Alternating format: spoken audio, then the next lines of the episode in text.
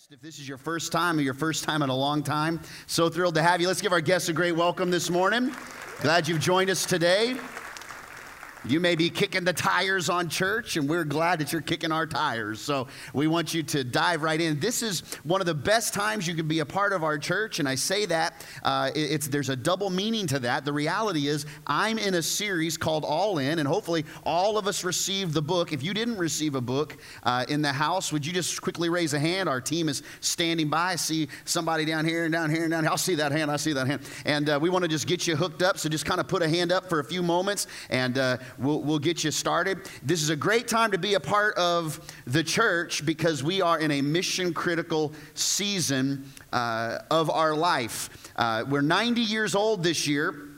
And in 10 years, when we celebrate our 100th birthday, we don't want to celebrate saying, oh, that was nice, let's go to bed at four. We, we, we want to we wanna celebrate saying, look what we were able to do in the last decade of ministry. Look what God did through us. All glory goes to God because what He wants us to do in the next 10 years is humanly impossible by our own hands, our own standards. But if we will lean into God, trust with all of our heart, and lean not on our own understanding, He'll make our path straight. He'll provide what we can't provide on our own, but we've got to lean into Him and go all in with Jesus. And so that's where we're headed. That's where we're headed over the next uh, uh, couple of years. The all in booklet that you have in your hand, hopefully you're, you're reading through it. Hopefully you're doing the devotions after every message. Uh, I, I, invite you, if you haven't been doing that, uh, our team was diligent in putting all of this together so that it would be a right hand to you in your devotion time, in your quiet time. We are talking about finances during this series. And like I said, if you're a guest and you're visiting, and here we are talking about money, I know that church just after my money. No, you got us confused with Walmart. Walmart's after your money. But, but what we're saying is we want everything for you and for the kingdom of God. And it's very important that as your pastor, that I talk about good things that everybody wants to say amen to, and then other things that everybody says, well, wait a second, pastor, I don't know about that. We got to talk about stuff because if, if, if, he, if he can't be the Lord over your finances, how, how is he going to be the Lord over your attitude?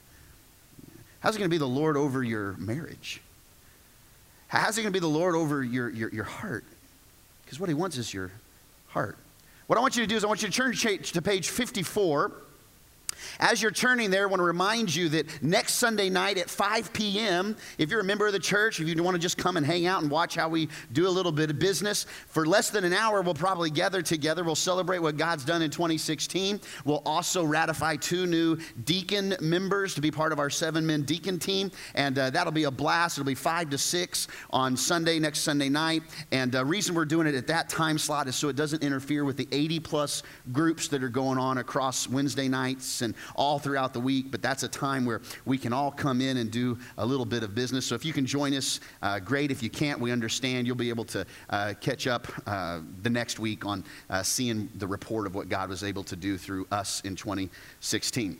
Page 54, what I want you to do is take the very top of your page and I want you to write the word recap. Because over the next few moments, I want to just recap a couple of staple statements over the last three weeks and then I want to talk about really what God is, is wanting to stir in us today on week four. So, to recap, would you write this down? God is asking us when it comes to this all in initiative, this two year approach to stewardship and finances and to these initiatives, God is asking us, will you cultivate a yes, God heart?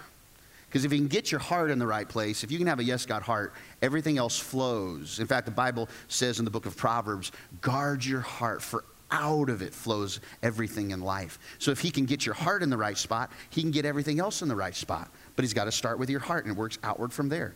We want you to live a yes, God life, not because I want you to live a yes, God life, because that's what God's calling us with the yes, God heart to live a yes, God life and then leave a yes, God legacy.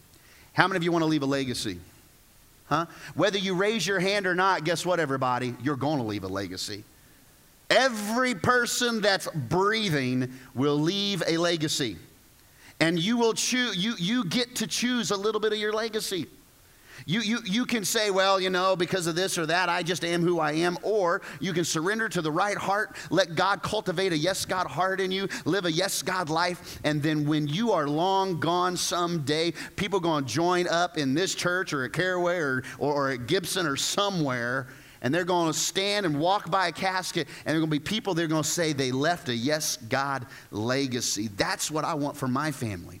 That's what I want for your family. It's what I want for your children and your children's children, for you to leave a yes, God legacy. That's what he's asking us to do.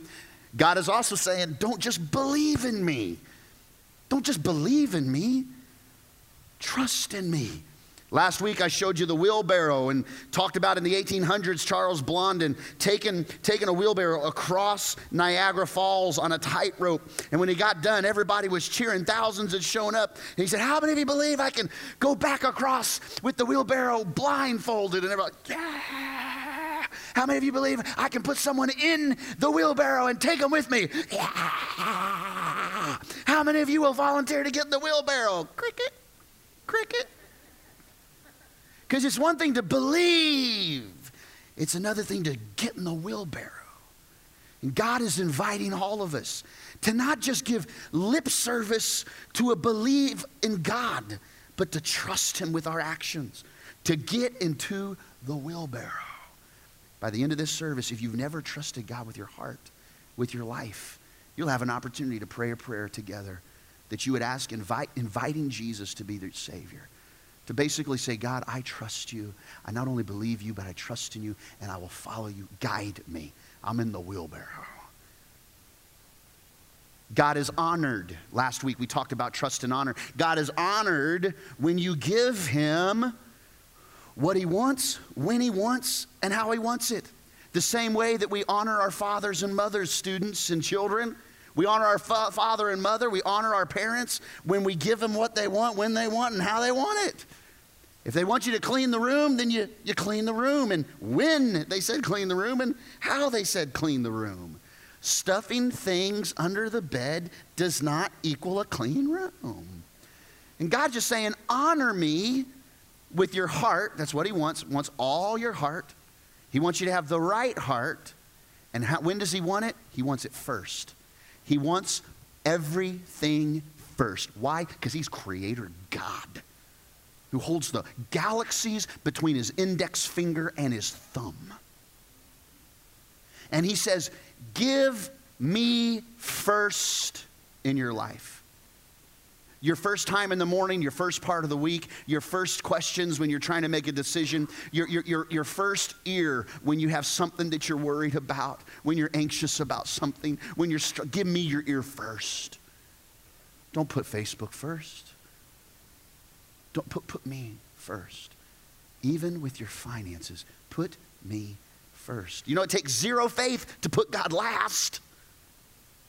It takes real faith to put God first.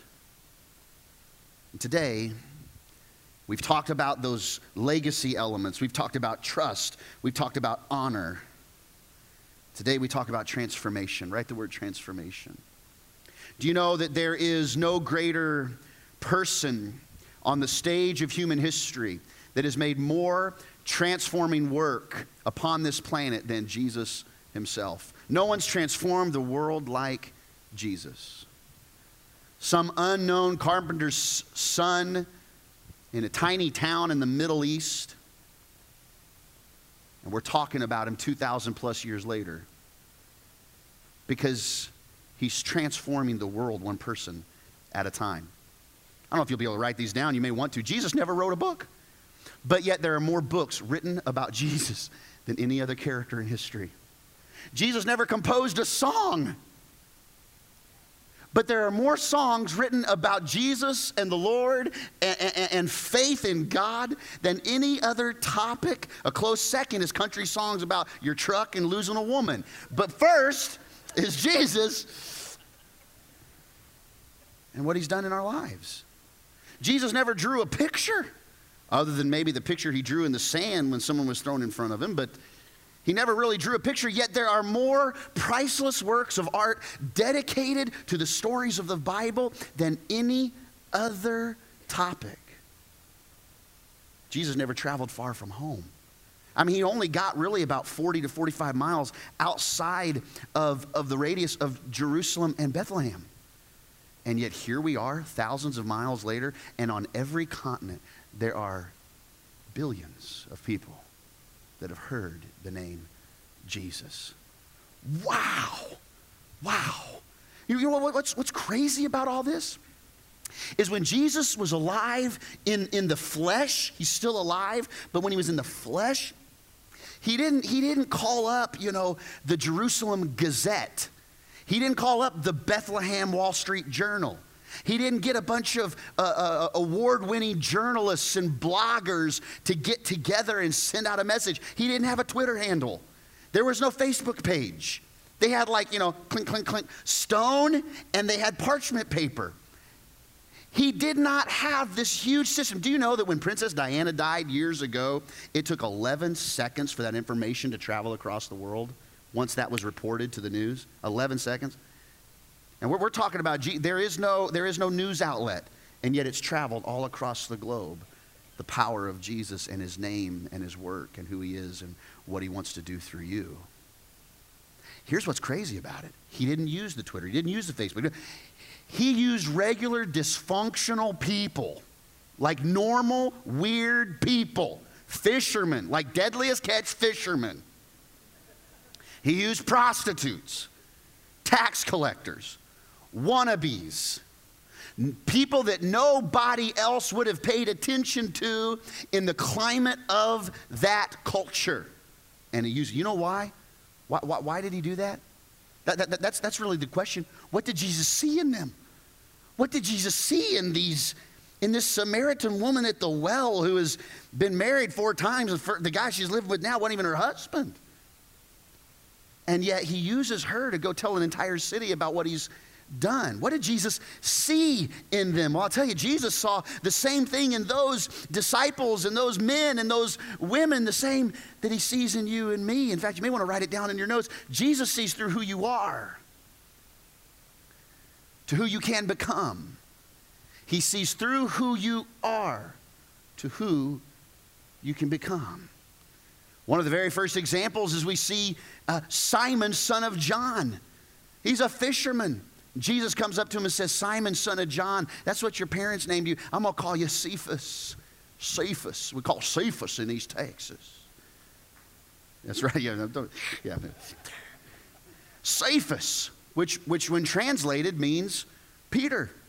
He said, I see something beyond what your parents saw in you. And some of you are living on that. You're struggling with that because all you can see is the identity that someone else put on you. Jesus sees way beyond who you are to who you can become. Some of you are living an identity of failure. That's all that, that's the only thing identifying who you are. Jesus sees beyond your failure to who you can become. Jesus sees beyond what you've done, what you are doing, to who you can become and what you can do. He sees that in you. We see in our character study of Abram, we see the same thing. God sees through who Abram was to who Abram could become. And in Genesis 17, we read this story about Abram who had been called out of his land had trusted God with everything, uh, that, that, that, all of his possessions, his wealth. He had become a Fortune 500 company. He had split the company between his nephew Lot and himself. He let Lot choose the lush looking land that, that looked like, you know, Hawaii. And, and, and, and, and Abram trusted God with you know, Carson City, Nevada. And yet, God had a way of seeing beyond what Abram could see in Carson City, Nevada, and to what it could become. It was going to be the dwelling place of descendants. And through all of his generations, all of his seed, the whole world would be blessed. And it's through the line of Abraham, Isaac, Jacob, then to his fourth son, Judah, that we are now, through the tribe of Judah, the line of David, we have Jesus. And all the world has been blessed by Jesus.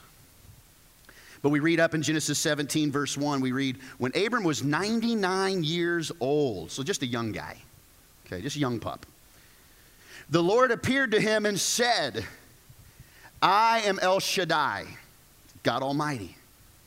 Serve me faithfully and live a blameless life. I will make a covenant with you by which I will guarantee to give you countless descendants. What a covenant.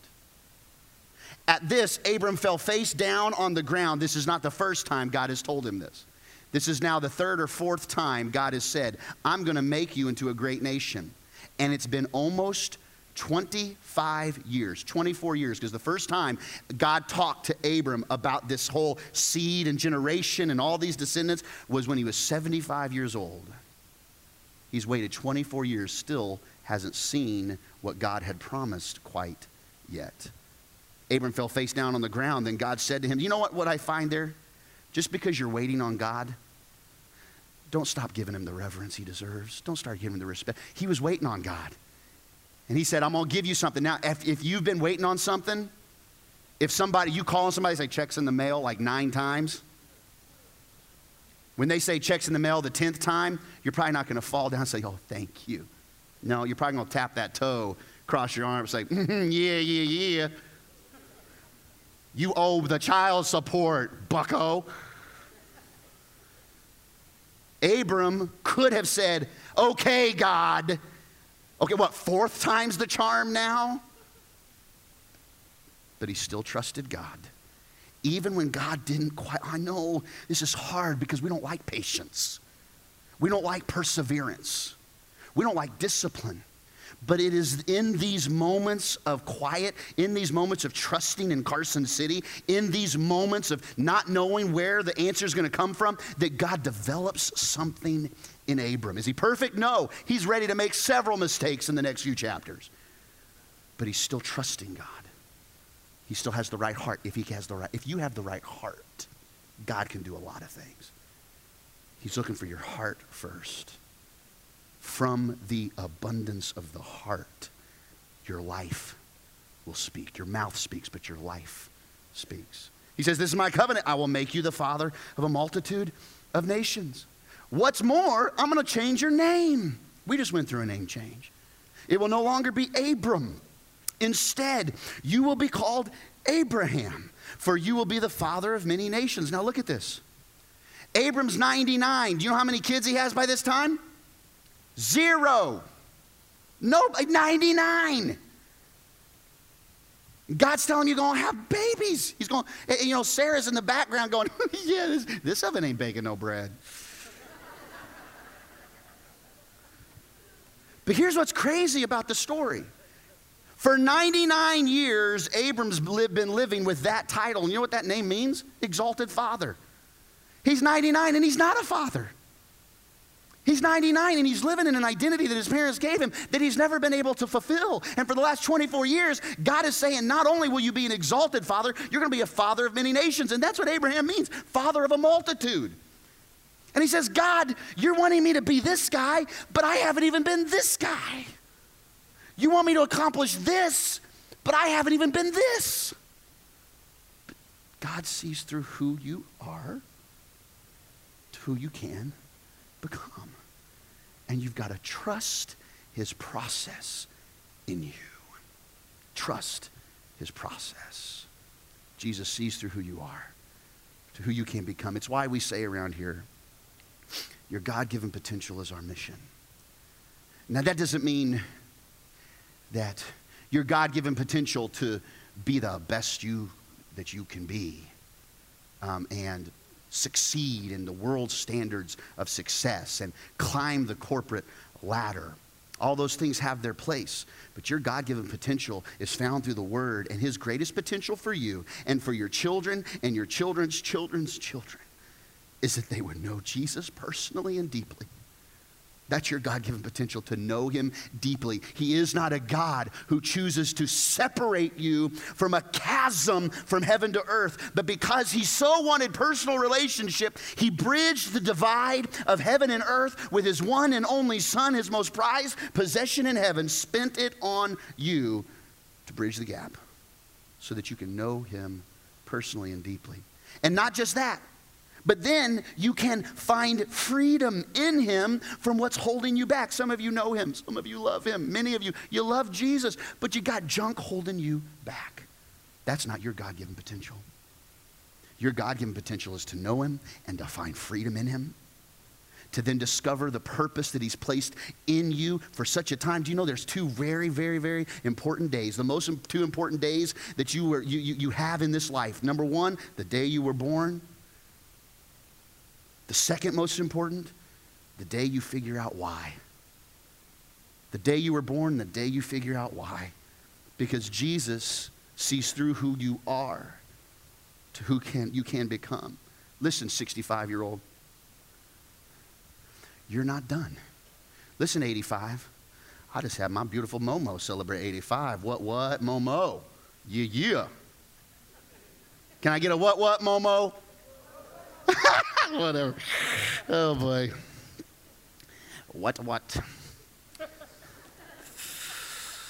Mom was 85 and still cleaning her gutters out on the roof. I mean, that's crazy. Just mowing her lawn. Hey, what's up? Because she's not done with her God given potential. She's still got some life to live. She's still doing well. She's got what, at least two or three more years, right? I'm kidding, Momo. You got a lot more than that. You got a lot more than that. What I'm saying to you is, you're not done. Abram was 99 and he was just getting started. And your God given potential is to know Him and to find freedom and discover purpose in Him. And then, not just on your own to experience all those things and say, Thank you, God, but that you would, you would go beyond yourself and make a difference with who you have become in him. It wasn't just for Peter's benefit that he became the rock.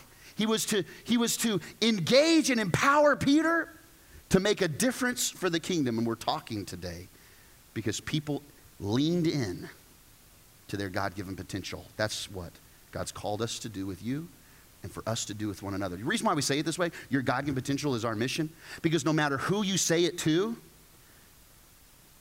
it's your mission and my mission and the church's mission. So when someone at Cracker Barrel says, What's that church all about? Your God given potential is our mission.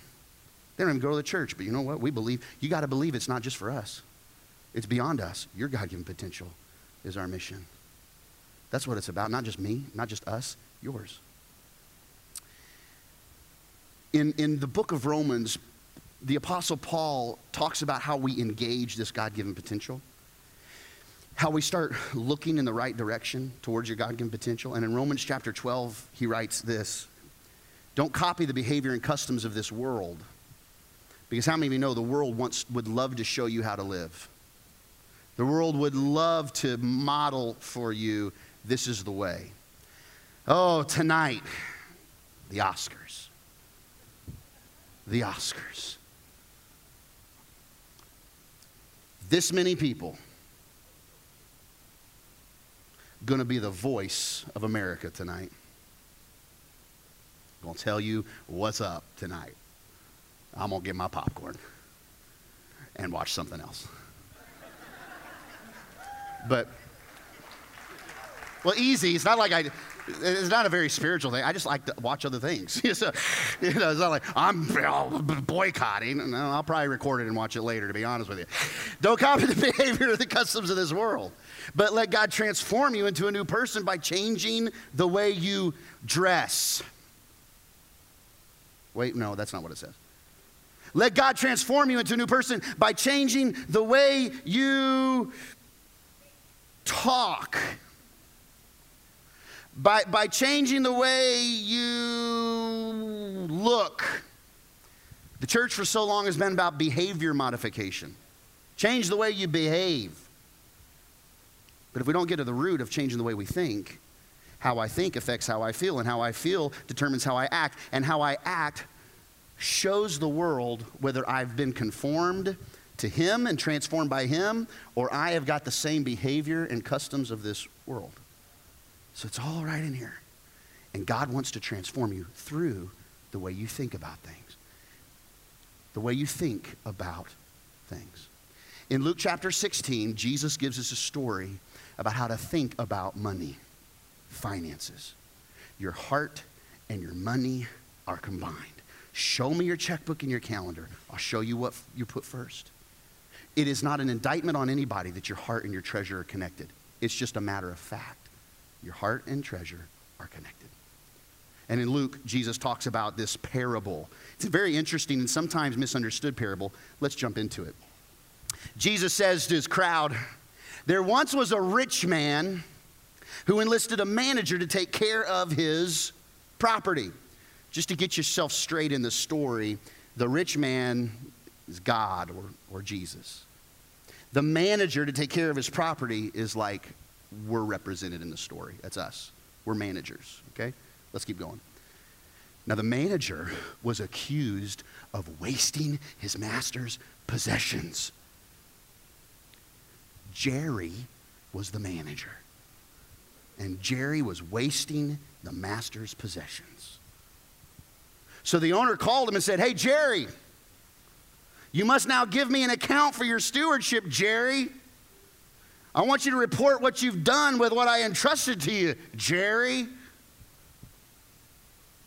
Because your time as a manager is ending, Jerry. Basically, you're fired. so the manager thought, ah! Jerry thought, what am I going to do now? I'm losing my job. I, am not going to have a job. I'll have no food. I got no job. He says, I'm not strong enough to. I was about ready to go to a dumber and dumber thing there, but, but it will go on. For those of you that don't know, just move on. I'm not strong enough to dig ditches, and I'm too proud to beg. I know what I'll do. Do we see a pattern here? So that after I lose my job, I will have plenty of friends to take care of. Some of you, like, you, that's, that's your friend. You're taking care of them. And you're like, Jerry, get off the couch. Jerry, if you're to eat the cinnamon toast crunch, replace it. He's like, I'm just working on a few things, man. I'm working, I'm going to this new, you know, investment strategy thing at the courtyard. Get off the couch, Jerry. Go get a job, Jerry. But he's getting it all figured out, isn't he? So, Jerry, here's what Jerry does. He calls in everybody who is in debt. If you're, if you're Jerry, by the way, we're glad you're here. I, am not referring, not referring to anybody in particular. I just like the name Jerry for this story. So he called in, Jerry called in everybody who was in debt to his master. And he asked the first man, Hey, Bob, hey, Bob, how much do you owe my master? Bob says, 800 gallons of olive oil. He replied, why do you need 800 gallons of olive oil, Bob? He's like, Don't ask no questions.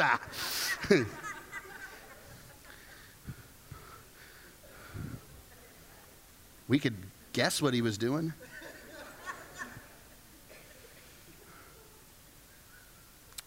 The manager said, Okay, tear up that bill, Bob, and write a new bill instead of 800, say you only owe 400 gallons. He's given, he's given Bob a 50% discount. He's, he's re- removing, doesn't have the, the ability to do so. He doesn't have the freedom to do so, but he's saying, I'm going to give you a 50% discount on that olive oil, Bob. What you do is what you do. Next, the manager found another debtor and asked, How much do you owe, Keith? And Keith says, I got a thousand bushels of wheat. So Jerry replied, uh, or, or, or, Keith replied, the manager said, okay, okay, okay, okay. Change your bill to say you only owe 800. I know you owe 1,000, you only owe 800. He wasn't as close to Keith as he was Bob. He only gave Bob, Keith, a, a 20% discount, okay? Now, the other foot drops. When the master heard what the dishonest manager had done, he, he still praised his shrewdness? What? Now, now, now, let's get this. He didn't praise his dishonesty. The master didn't praise his dishonesty. What he did is he saw this huge scheme, this all this effort to gather everybody together and try and get himself in good with Bob and with Keith. And he saw the shrewdness, the intellect, the, the, the go get it kind of mentality, the drive, the woo within him. And he said, Hey, this guy's got shrewdness. He's, he's got a get her done kind of mentality. You got to hand him that. And here's what he says for worldly people are more shrewd in handling their affairs than are those who belong to the light. And it's an indictment, it's a no no. It is a tragedy that the world would be creative and have a get her done and have a let's do all we can to get all we can mentality and a shrewdness when it would come to wealth, then those in the light that were just like, eh, whatever, and not look at their finances like the, the, the owner's finances that we are entrusted to to take good care of and steward well. Don't do this with money, is basically the lesson in this, in this story. And here's what we learn. Here's a few lessons. Let me give you like three or four of them right here. Write them down in your notes. Number one, don't waste it. The Bible said the manager was accused of wasting his master's possession. We love to waste money as a culture. And before you know it, it's gone. You can put $20 in your pocket, like, where did it go? Houdini. Because we just, whatever, we just waste it. Can waste away. Don't waste it. You got to steward it. Number two, don't love it or live for it. Later in that same passage, Jesus says you can't serve both God and money. You would think he would say you can't serve both God and the devil. You can't serve both God and sin. You can't serve both God, light, and darkness. But he says you can't serve both God and money. Because what he's referring to is the fact that money gets a hold on people. Instead of you having a hold on money, money's got a hold on you. Money's got a hold on this culture. And furthermore, let me say it this way if it weren't true, you wouldn't have people saying, well, the pastor's talking about money. If I, if I sit here and I say, I want to talk to you about how to trust the Lord, amen. But I want to talk about how you can trust the Lord with your finances. Oh, what's the catch? What's the gimmick? Oh, here we go, timeshare sale right here. No, there's something about our finances that get us wrapped up because we put so much faith in them. We, we put so much trust in them. I don't know what I'm going to do. I don't know how where I'm going to go. What if I lose my job? You get freaked out like Jerry. You start coming up with your own solutions, your own portfolio, your own, your own ideas. And God says, Whoa, trust me, Jerry. Don't love it or live for it because you can't serve both God and money. But if you serve God with all your heart, your finances should follow. If they're not following, you need to check your heart. Number three, don't trust it for security. Remember what the guy said? Jerry said, I'm going to lose my job. And we trust in ABC Inc. more than God. Look what Proverbs 2, 23 5 says Your money can be gone in a flash.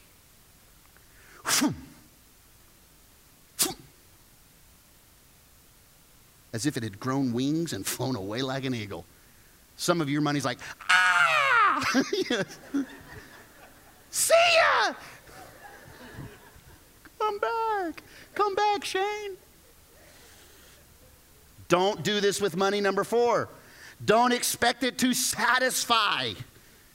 If I just make a little bit more, if I just have a little bit more, if I just build a little bit bigger, if I just get a little bit sleeker, if I just if I just have a, a little bit more money to make me a little bit more sexy. Don't expect it to satisfy. Ecclesiastes 5:10 Whoever loves money will never have enough. And whoever loves wealth will never be satisfied with his income. Has anybody ever been there? If I just make 10,000 more a year. And some people, they take on new jobs that they aren't quite, it's like isn't even in their wheelhouse to get 10,000 more of income and they become incredibly dissatisfied with life and their marriage struggles and their kids struggle and they struggle and they got the extra 10,000 and then they look back and say, "Where'd the extra 10,000 go?"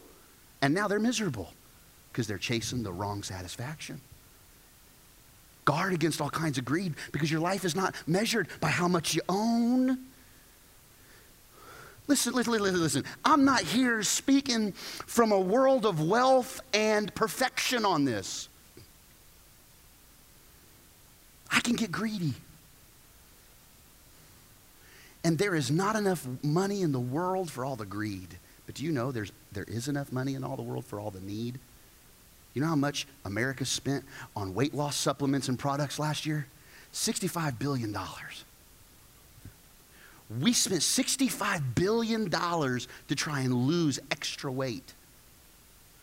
While over four years, if we put 65 billion a year into helping countries that legitimately need the help where the resources could actually get to those that are hurting, you would solve a lot of hunger issues. And we're, we're spending it just because we're fat. You know why? Because it's just a sign of who's going to be the master, who's going to own it, who's going to be first, who's got your heart, what's got your heart. Your life can't be measured by how much you own. Do you know when Abram was 99 years old, the Lord appeared to him and said, I am El Shaddai. We read this already. You know that word El Shaddai not only means God Almighty, it's also translated as all sufficient one. More than enough. And God says to Abram, I am more than enough, God Almighty. Don't trust in your timeline. Don't trust in your own finances, Abram. Don't trust in your own strategy. Trust me first. I am all sufficient. Let's do a little test. Whose name, whose last name is on, uh, on a $1 bill? You can say it, it's okay. Washington, yes, thank you, thank you, thank you. Some of you like, I don't know, all I carry is Benjamins.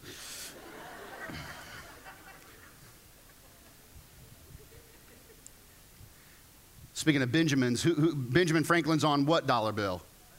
$100 bill. Hundo. Okay. Who's on a $20 bill? Jackson. Jackson. What about a $10 bill? Hamilton. I got you in there. I got you in there. Whose name is on all of it? Yeah. Yeah. He's the all sufficient one. He's the all sufficient one.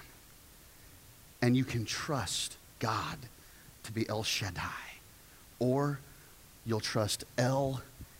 Jeremy, L. James, L. Rob, L. Danielle, La Daniela. He's the all sufficient one. Are you with me this morning? Don't copy the behavior and custom of this world. Let God transform you into changing the way you think. So think about money like this and write these down. I'm going to go fast. Here we are. It all belongs to God.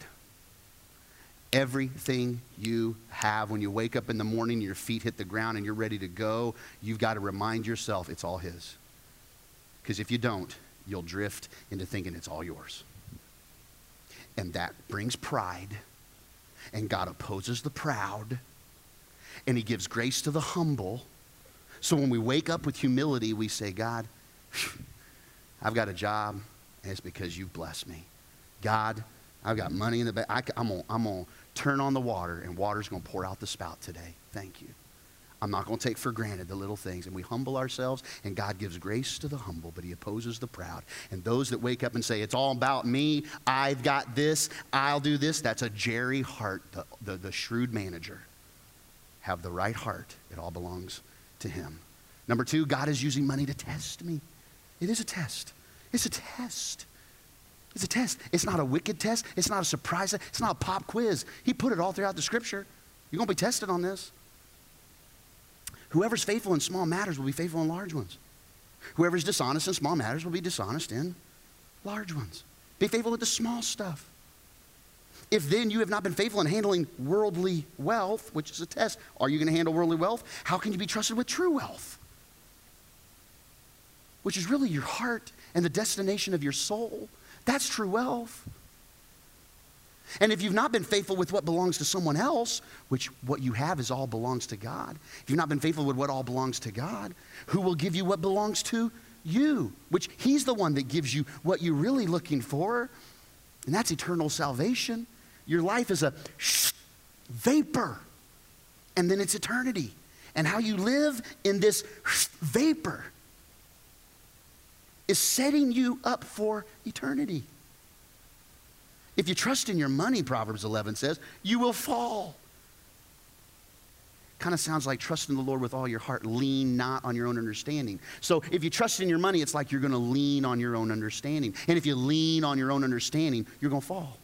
But if you trust in God, you'll flourish like a green tree. Number three, use it for God's purposes. I tell you, use worldly wealth to gain friends for yourselves so that when it is gone, they will welcome you into your eternal dwelling. Let's break that down. What? Use wealth to gain friends? What's up, everybody? I'm looking for some friends. No, no. Because it's going to be gone. But when you use worldly wealth to gain friends, what he's talking about is use your wealth in a way that gains friends for eternity that gains friends for a purpose, that gains friends because they will welcome you into your eternal dwelling. See, Jerry, the shrewd manager, he was all worried about his temporary dwelling once he got let go. He was worried about this dwelling. Who's going to take care of me?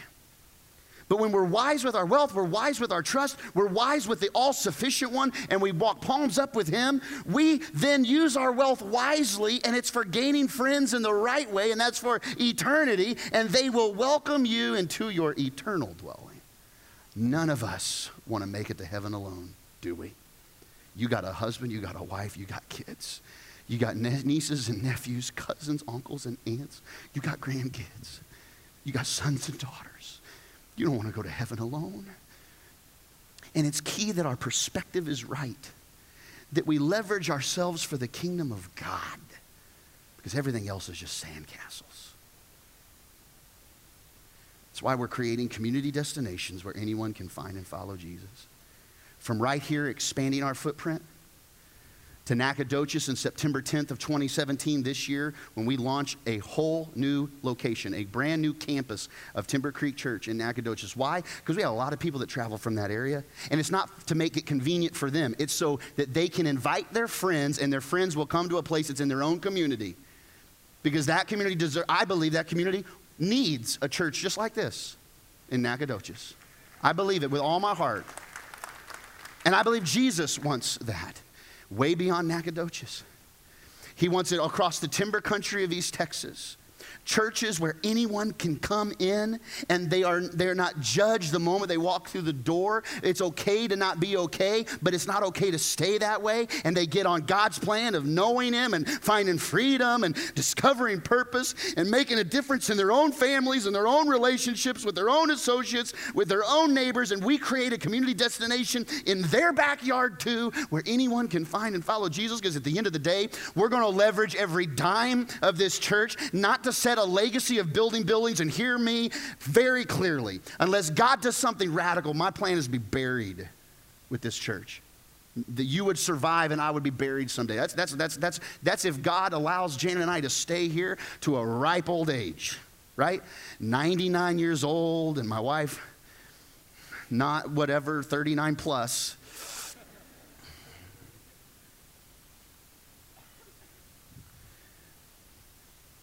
If people get up in a funeral someday and say, man, that guy really led church to, to build buildings. Don't, I don't want that said. I hope people will say, he led the church to discover their God given potential. And generation after generation were changed, not because of what he did, but because of what God did through them. That's what this is about from the prison campuses? Men and women have been forgotten and cast aside by society. Have they done wrong? Yes. Are there people that, that are there because they deserve to be there? Yes. But their soul matters to God just as much as yours. And we want to create a community destination within incarceration. I didn't mean for it to rhyme, and I'm rhyming on a dime every time. God wants us to do with our wealth something that is way beyond ourselves. And it's going to take all of us going all in. I, I, Jana and I, we wish we could pay for the whole thing. God's not, I mean, as many times as I've sent you to Shreveport to pull the slots, she hadn't come back with eight million. Somebody saying, Pastor, I'm playing that lotto every day. And I said, Stop. More for the kingdom if you just give that dollar and something right in the offering than you just stop. We're going to create community destinations where anyone can find and follow Jesus, and that's the all in goal. From water wells that become community destinations and villages that just need a drink of water, everybody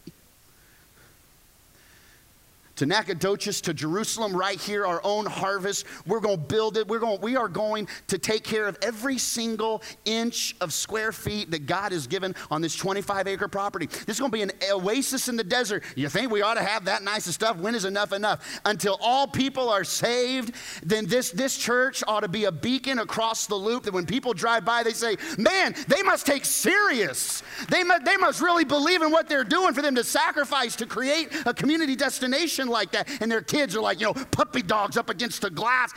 I want to go to that playground. I want to see that. That's cool. I want to be there. And we invite people onto this play, onto the playgrounds outside and the legacy paths and flowing streams and little ponds where you can fish. And before they're even attending the church, they've been on this campus, and we believe that not only did the presence of God dwell with you, but I believe there's just something about a 90 year old church. I had a church planter come and spend a day with me a few months ago.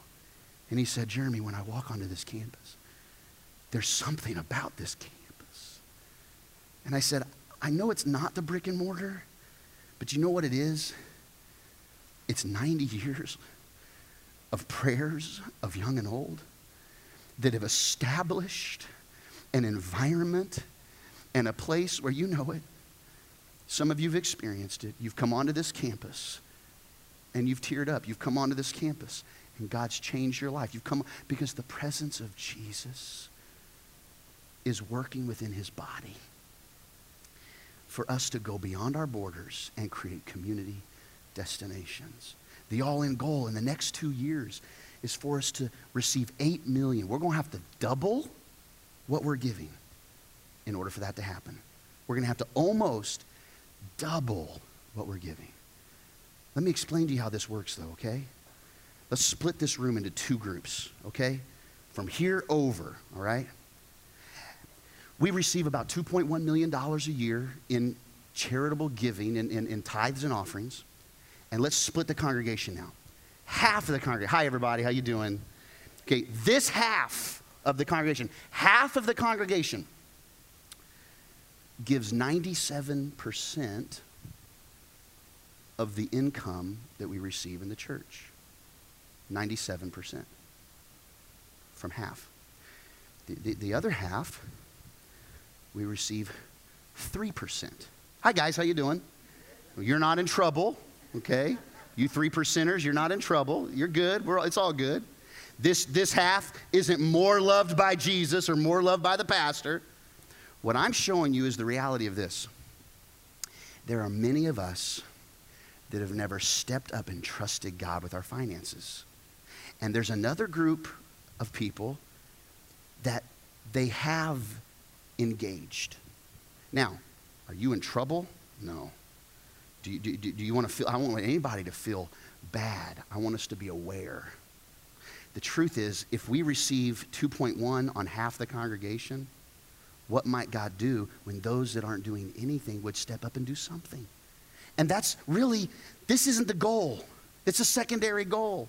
As I've mentioned before, if someone writes a check for $8 million, I'll kiss them right on the cheek. My wife says, start saying cheek, start saying cheek. I don't care, I'm gonna kiss them on the lips and tell Janet that I kiss them on the cheek. but if we received a check for 8 million, we still do the we still do it because that's not the goal. The goal is 100% participation. It's everybody doing their part. It's everybody doing their part. Do you know that a, a few weeks ago, in, at the end of January, we got our staff together, our pastors and our staff. We said, guys, we can't talk to the church about anything unless you guys are leading the way. Unless you're leading the way. And I'm asking you, we prayed, we talked, we were, we were at a friend's house, beautiful home, and we were, we were there, we were talking. I said, Are you all in? I said, Yes, Pastor, we're all in. I said, Okay, if you're all in, you see that pool out there? He said, Yes, Pastor, what are you, what are you doing? And I said, All of us are going to go jump in that pool to show we're all in. And you know what? All those knuckleheads jumped in that pool to say we're all in. In fact, I think we caught it on camera. Check it out.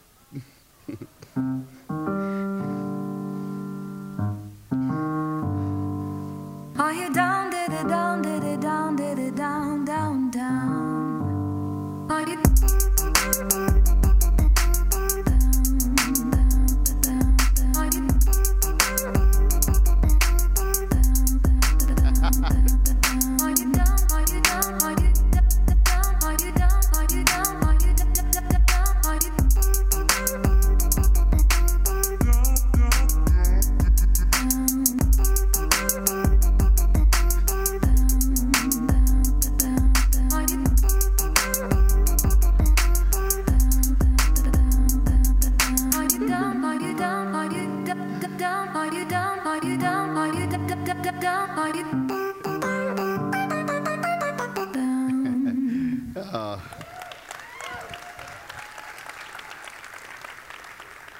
got to lead. And it was so funny, we didn't get on camera that uh, like all 20 of us were then in like a hot tub that seated eight. We were all in there together. It was like soup in there after we were all done. It was so cold. Steam was going everywhere. We, we took some pictures for blackmail later. But, but we all, we, we all going all in, but we, we can't just be the staff. It can't just be a half. It's got to be all of us. It's got to be all of us. In your book on page 18, you can turn there later, but I basically got it right here. Our teams put this together. Every one of you, you got God given potential when it comes to your finances. And I'm inviting all of you to take a next step that if you've never trusted God with your finances, to step and emerge into giving, to begin somewhere. You don't, right now, you don't come even thinking about finances. In fact, you look at your finances and say, What am I going to do? How am I going to do it? There's no way. And you, you look on the all sufficient one being you. And I want to invite you to look to El Shaddai, the all sufficient one, and say, What might we do if I, if I do something? Something. And those of you that are doing something, it's on occasion, that's okay. But maybe you need to step it up and become consistent in your giving. That on occasion you would give this or that if you had something in your pocket, but you would say, you know what? No, every week or every paycheck or every month, I'm going to put God first and I'm going to give Him something. Do something. And those of you that maybe have been here, it's time, or you're here and you're going to make a, you're going to leapfrog. You're going to say, you know? I'm going to trust God with a tithe, which is 10% of your income. That when you get a paycheck and it's $2,200, or you get a paycheck and it's $1,000, and you get a paycheck and it's $74, that 10% of that goes, you know, I'm just thankful he didn't ask for 90%. You got 10 cookies, he didn't ask for nine cookies, he asked for one cookie. And some of you, give him just a bite of a cookie. You're not even with the one cookie yet. Give him a bite. Some of you go, give him half of your cookies. Give him half of a one cookie, right? Don't be a cookie monster and eat all the cookies. Some of you, you know, you've been tithing for a long time. It's time to step up and go above and beyond even what God expects you. And, and it's a beautiful thing. Jana and I don't know what it's like not to tithe because we had parents that tithe and we grew up in the church. And some of you, you didn't have that privilege and you're living life and you're 12 years into marriage or you're, you're, you're, you're three years into college and you've never even really done this because you never saw it modeled. How am I going to go from debt and this and payments and like, you know, th- here's the truth. Everybody's tithing right now. Every one of you are tithing. It's just that that 10% goes to Honda and it goes to Chick fil A and it goes to Home Depot. And what I'm inviting you to do is begin to say, God, everything we have is yours. And I show you by putting first your portion. Not everybody may get here. Oh, that you would. I promise you there's benefits. But I'm not twisting your arm on it. Let's take next steps. Take next steps. Some of you are going to step up here. Regardless, don't stay where you are. Jesus sees beyond where you are to who you can become, and there's something beautiful about trusting Him with your wealth, whether it's a lot or a little. You have a lot. I've been to Malawi, everybody. I've been to Haiti, everyone. I've been to Costa Rica. I've been to Brazil, and I've been to downtown Dallas. A lot of you have a lot. You're blessed. Trust Him. Would you ever, everybody take out the two year all in commitments right there in your seat back pocket? Whether you're, what we want everybody to participate. If you're a guest, I still would love for you to just take a peek at it. Just, just take it. Put it in your hand. Get comfortable with it. Hit the person on the forehead next to you with it. No, don't do that. But I simply want to give you a, a few, a few thoughts before we're done, and we're almost closing. So you're going to fill this out next week. We've been doing this for four weeks, everyone.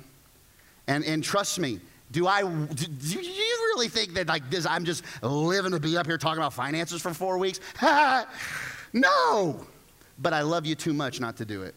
And I love the vision God's given us too much. And I care too much about the people that you care about too to not talk about it. So you're going to fill it out and then you're going to on this part right here you're going to check mark. When you bring your commitments next week you're going to check i'm moving to become a tithe giver or emerging giver or extravagant giver and we're going to celebrate every step. Every step matters. Every step matters. But here let's say that you're jim and nancy and you've given $600 emerging giver. Last year you gave $600 to the church to the, to the kingdom of god through the church. And that's not your tithe maybe you make a whole lot more than that but you say, you know what? Me and my family, we're going to add 1,400. We're going to expand our giving, and that's going to come to our total new normal giving next year, starting April 2nd, $2,000. Times two years is what? Oh man, you guys are on top of it. But then also, Jim and Nancy say, you know what else? Um, we have savings, and we're going to give $500 out of savings, and we're going to give 4,500 as our all-in commitment. There are other people, Bob and Sue, that they've not been giving anything. And you know what? I'm glad they're here. I'm glad you're here. You, you, you have a place here. Whether you fill out a card or not, I still want to be your pastor. This is not about you filling out a card. It's about you trusting God. But you say, hey, you know what? We make 36,000 combined income. We don't make a lot as a family, but we're going to start tithing. We're going to tithe $3,600. That means their total is 3,600 and over 2 years is 7,200. And from a gift of stored resources, they sell a couple things, they have a garage sale, they take some savings, and they are able to add 1,800 in savings to this initiative. That's, a ni- that's over two years, $9,000. To go from zero to 9,000, whoa. But it just takes steps. I don't know what you're going to give, and I'm not compelling you to give any number that I would give you. I'm, I'm compelling you to pray. Remember that everything you have is God's. Don't let this culture sneak into your thinking. Let you think that it's all my, what I'm going to do with my money. It's God, what do you want me to do with your money? God, what do you want me to do? And whatever number He gives you, you do it. Pray about it. I'm inviting you, though, to go from your head to your heart. Because where your heart is, that's where your treasure will be on Big Give Sunday, April 2nd, a month from Commitment Sunday next week, we will start. So you've got a month to prepare. You got a month to look at your finances. You got a month to, to, to do whatever. And on Big Give Sunday, April 2nd, first Sunday in April, we're going to give the largest offering in the 90 year history of our church. It's going to be fantastic. It's going to be huge. We're going to celebrate. You know what that's going to do? That's going to give us the seed to be able to launch our Nacogdoches campus, to be able to get into the prisons, to be able to start more work on the expansion of Jerusalem and global impact. We're going to do it. We're going to get it. And it's, and every, it's going to take everybody doing their part.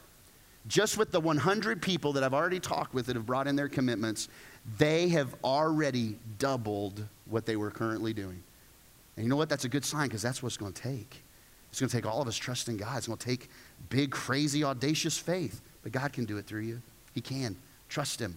And we're going to give Big Give Sunday. And I invite you to take a portion of your goal, this portion of your savings, whatever it is, and give it on that day. Number four. Number four. Think about money like this. One day, I'll give an account to God. One day, the owner's going to come home and say, or you're going to go to heaven and he's going to say, What'd you do with everything I, I gave you? You're going to give an account. It's what we just read in Luke 16. Go ahead, guys. You must now give me an account of your stewardship and report what you've done with what I entrusted to you. Give me an account of your stewardship. We're all stewards, not owners. We're stewards, not owners. To those who use well what they are given, even more will be given, and they will have an abundance. To those who use well what they are given, even more will be given, and they will have an abundance? Yeah. It's, it's not just like crazy talk, it's true. You know, a gentleman brought a check the other day, three days later, a real estate deal the size of 10 times what he had given. Opened up in Louisiana. I, find that very interesting. He called me up and said, Man, I'm, I'm just getting, this is crazy. Look, what- God did this, and I trusted him with that, and he opened this. I think the more I do, the, I, I, I just think I'm going to trust him. I said, I think you're right. Go for it. Talked about in God we trust, but on also all these coins you can read on the edge of the coin. If you didn't get a coin, you can get one at the kiosk. It's a gold coin representing the one bag of gold that the, that the other parable, the talents, the one guy, he didn't invest it, he just buried it. And on Commitment Sunday, we're going to bring those gold coins back and we're going to bring our commitment card and we're not going to bury it, we're going to give it and we're going to give our commitment card and God's going to bless it. But on this, you'll read on the edge, e pluribus unum, in 1800s and just kind of uh, default official motto of the United States, out of many, one. You know, in the 1950s, they, in Congress, they changed the motto, the official motto of the United States. It's also on there. In God we trust. Out of many, if we will follow the one vision God's given us. Out of many, if we'll follow the one God and we trust in God. Who knows what more He'll do, what more He'll bless, what more He'll give, what more He'll speak. Speak, Lord, because we will be the men and women that trust you with everything. Would you pray with me? With your heads bowed and your eyes closed, I've talked a lot about money today. But can I tell you the most prized possession Jesus is after is your heart. If he can get through you to your heart, he can radically change you. But you've got to let him. And if you're here today and it's not about trusting him with money right now, that's, that's, way off the, that's way off the radar. Right now, it's your heart. It's your anxieties. It's your worries. It's your, it's your regrets. It's your failures. It's you, it's you living by a name someone else gave you, and Jesus sees beyond that name to who you can become. And if you're here today and you need to invite Jesus to be the Lord of your life without hesitation, you know it's you. If it's you, without hesitation, I want you to shoot a hand straight up in the air right now. I need Jesus to be the Lord of my life. I need Jesus to direct my steps. Yes, thank you, thank you, thank you. Four, five, six, seven, several people. I need Jesus to be the anybody else, anybody else. In your own words, you would pray this prayer. You can put your hands down. You would pray, Jesus, be the Lord of my life. Take my sin away. I'm lost without you. Sin separates me from you, and I don't want to be separate. I don't want to do this on my own. I don't want to be identified by my own name. I want to be identified by your name, by Christ. I want to be a Christ follower. And I surrender to you today. Transform me, Lord, by renewing the way I think, because it'll affect my life. Thank you for not being mad at me, Jesus, but giving me this opportunity to make things right with you. I give all I am and all I have to you, Jesus. For those of you that are struggling with trusting God in the financial process, in your finances, I want to pray over you. God, everything we have is yours. May we live it out. May we speak it out. May we wrestle it out. May we trust in El Shaddai, the all sufficient one. Way beyond trusting in Jeremy, trusting in Bob, trusting in Jerry. We trust in you, Jesus.